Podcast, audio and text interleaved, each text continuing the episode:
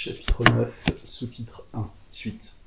Observation 4. S, âgé de 29 ans, est un ancien sergent, actuellement ouvrier au haut fourneau, qui a été endormi à plusieurs reprises par M. Liébeau, blessé à pâté par un éclat d'obus au cuir chevelu. Il porte sur la tête une cicatrice profonde. Il a eu une cystite, consécutive à un rétrécissement de l'urètre, dont il est guéri. Son intelligence est nette. Il n'a pas d'antécédents nerveux, dort bien, n'a pas d'accès de somnambulisme spontané. Je constate chez lui une analgésie presque générale, insensibilité à la douleur, sans anesthésie. La sensibilité tactile est conservée. Peut-être ce phénomène est-il consécutif aux hypnotisations répétées qu'il a subies. Il ferme les yeux aussitôt qu'on lui suggère de dormir. Il répond à toutes les questions. Dormez-vous? Un peu. Dormez profondément. Après quelques instants, je demande Dormez-vous très profondément? Il dit Oui. Est-ce le sommeil ou l'illusion du sommeil? Anesthésie, catalepsie rigide, mouvement automatique, hallucination, obéissance passive, tout s'accomplit ponctuellement avec la précision d'un ancien militaire. Je lui dis Vous êtes en 1870, sergent à la tête de votre compagnie. Vous êtes à la bataille de Gravelotte. Il réfléchit un instant, comme pour revivifier ses souvenirs qui renaissent et de reviennent images. Il se lève, appelle les hommes de sa compagnie, commande, marche, les dispose pour l'action comme si l'ennemi était là. Il se couche, épaule son fusil, tire plusieurs fois de suite, ranime le courage de ses hommes. Allons, courage Abritez-vous derrière ce buisson. Allons, il faut nous retirer, c'est la retraite. Et il exécute avec ses hommes toutes les péripéties de la lutte telles que son imagination les lui retrace. Ou bien je lui remets en souvenir au combat de Patay, ou un éclat de latin au crâne. Il tombe, reste sans proférer un mot, porte la main sur sa tête, ne bouge pas. Puis il revient à lui, demande le médecin, se sent porté à l'ambulance, appelle un médecin pour qu'on le pense. S, en revivant cette partie de son existence, a pour ainsi dire deux personnalités simultanées. Il fait à la fois les questions et les réponses. Il parle pour lui et pour les autres, comme s'il faisait un récit. Je le transfère à Dijon où il était en garnison. Tiens, caporal Durand, comment vas-tu? Pas mal, et toi? D'où viens-tu comme cela? Je viens de congé, j'étais à Saverne. Et toi, ah, toujours le même? Je ne change guère. Tu es toujours en salle de police, plus souvent qu'à son tour. Allons au café prendre un boc. Il cherche des chaises, prie ses camarades de s'asseoir, appelle le garçon, commande des bocs et cause avec ses compagnons, parlant à la fois pour lui et pour eux. Je lui dis Où êtes-vous? Je suis à Dijon. Qui suis-je, moi? Vous êtes le docteur Bernheim. Mais je ne suis pas à Dijon. Vous êtes à l'hôpital de Nancy. Mais non, puisque je suis à Dijon. Voici mes camarades, je ne vous connais pas. Je lui fais voir son ancien colonel, le général Vincent Don. Il se lève, salue. Bonjour, mon colonel. Bonjour, mon garçon. Toujours le même. Tu es guéri de ta blessure. Tu n'as pas de médaille, pas de pension? Non, mon colonel. Revenu à son état normal, tout souvenir est éteint.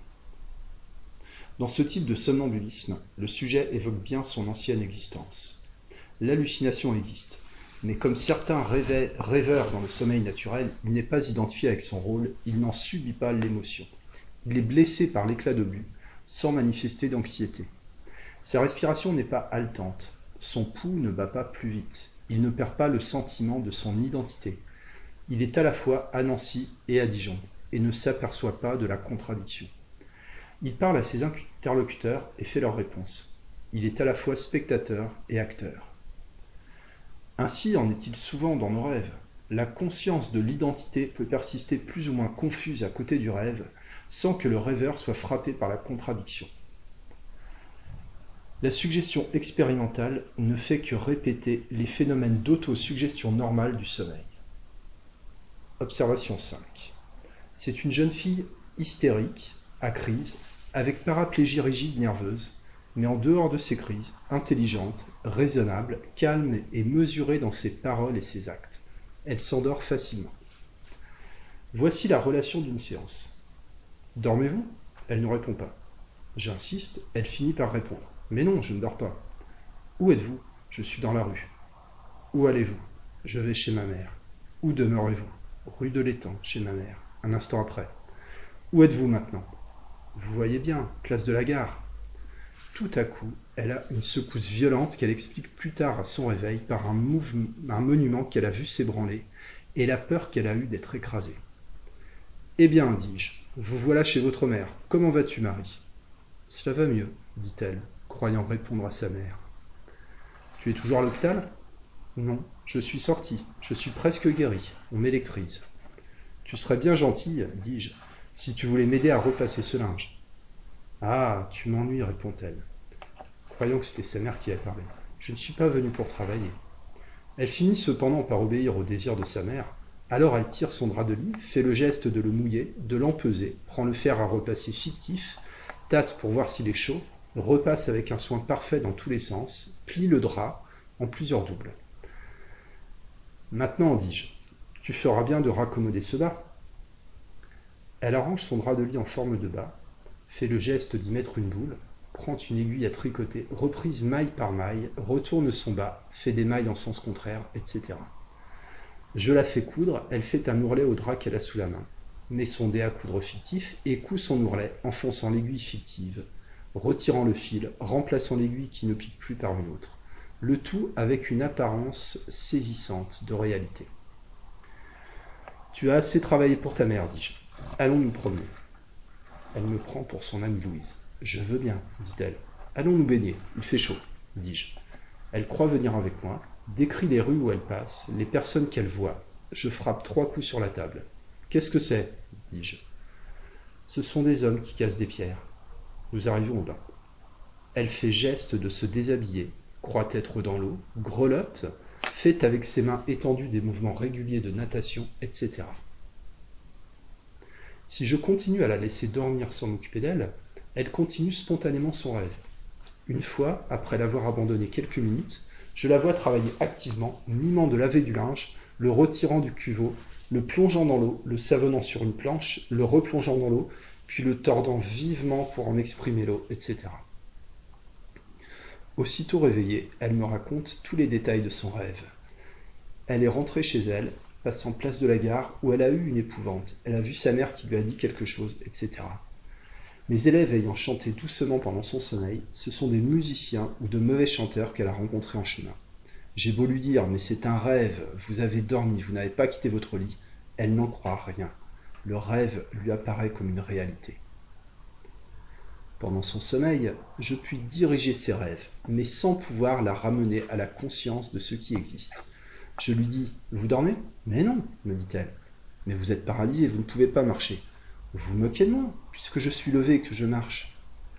Je lui ai dit plusieurs fois avant la suggestion de sommeil Rappelez-vous pendant votre sommeil que vous dormez, que le docteur Bernheim est à côté de votre lit, que vous êtes paralysé. À un moment donné, ses yeux se fermaient. Le souvenir de la réalité était envolé. Elle était convaincue qu'elle ne dormait pas, qu'elle n'était pas paralysée, qu'elle marchait, que j'étais son amie ou sa mère.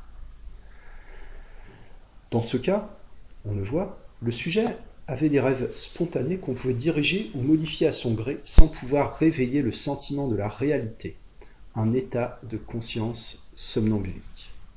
Dans l'observation suivante, le sujet abandonné à lui-même tombe aussi dans des rêves spontanés, mais le sentiment de réalité persiste.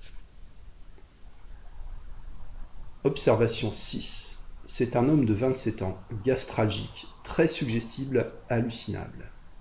Si je suggère le sommeil, il entre en rêve spontané. Un jour, il reste fixe, tremblant, la figure épouvantée. Il vient, le voici. Qui donc Le tigre. Le voyez-vous là-bas? Il se croit dans le désert et aperçoit un tigre qui vient à lui. Une autre fois, il se croit à Bar-le-Duc, chez son frère qui est marchand de bois. Il l'accompagne sur son chantier et cause affaire avec lui. Je lui dis Vous êtes à Nancy, place Stanislas. Il s'y croit en effet et me raconte tout ce qu'il voit dans la promenade que je fais parcourir à son imagination. Malgré son rêve, il a conservé le sentiment de la réalité. Il sait qui je suis, il sait qu'il dort. Il est à la fois endormi à Nancy et éveillé dans un chantier à Bar-le-Duc. La contradiction ne le touche pas. Sa conscience réelle n'est pas effacée par les divagations hallucinatoires de son imagination. Le somnambulisme peut exister sans hallucinabilité. Tel est le cas de l'observation suivante. Observation 7. Madame de X, âgée de 56 ans, est fort intelligente. Elle souffre depuis de longues années de gastrite chronique avec dilatation d'estomac. Je l'endors facilement par occlusion des paupières maintenue pendant une minute. Est-ce le sommeil vrai ou son illusion? Elle présente un certain degré de catalepsie suggestive. Elle maintient ses bras en l'air quelque temps mais finit par les baisser spontanément. Je puis aussi communiquer l'automatisme rotatoire au membre supérieur en lui disant « vous ne pourrez plus les arrêter ». Mais le mouvement imprimé ne dure pas plus d'une dizaine de secondes. Je ne puis pas provoquer chez elle de contracture, ni d'anesthésie, ni de suggestion sensorielle. Si je lui dis par exemple entendez la musique, elle n'entend rien. Si je veux lui faire avaler une potion fictive, elle dit Vous savez, docteur, cela ne prend pas chez moi.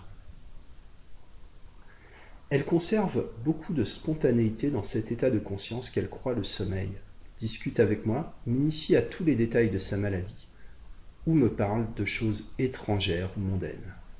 Est-ce que j'ai songé, docteur, à vous inviter à prendre le thé tel jour, etc. Si elle entend la femme de chambre dans la pièce voisine, elle me fait des réflexions sur son compte. Elle se comporte absolument comme une personne éveillée, mais elle affirme qu'elle dort et en a la conscience. Je n'ai jamais pu lui donner d'illusions sensorielles ni d'hallucinations bien nettes. Un jour, cependant, je lui ai fait entendre au réveil de la musique militaire. Elle la perçoit lointaine et assez vague. Certaines suggestions d'actes pour le réveil sont réalisées. Un jour, je lui dis par exemple Quand vous serez réveillé, vous quitterez le fauteuil sur lequel vous êtes et vous irez vous asseoir sur le fauteuil en face. Une fois réveillée, elle regarde autour d'elle et dit Je ne sais pas, mon salon n'est pas en ordre aujourd'hui, je ne suis pas bien sur ce fauteuil et elle va, docile à la suggestion, sur le fauteuil en face. Elle cherche à s'expliquer ainsi à elle-même le besoin qu'elle a eu de changer de place.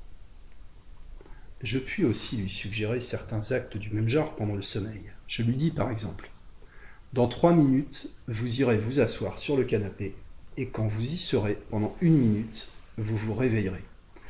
Elle obéit avec précision.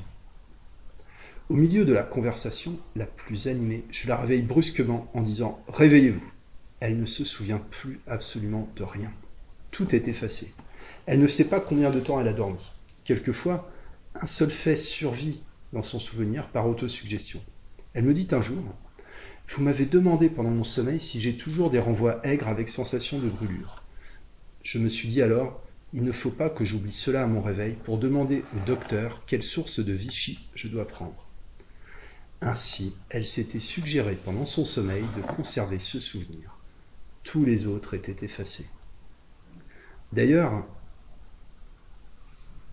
en lui disant avant le réveil Vous ne vous souviendrez absolument de rien, j'éteins absolument tous les souvenirs, même ceux dont elle aurait eu à certains moments l'initiative de suggérer la conservation. La conscience somnambulique n'était caractérisée dans ce cas que par l'illusion d'un sommeil dont aucun symptôme n'existait et l'amnésie consécutive à cette illusion.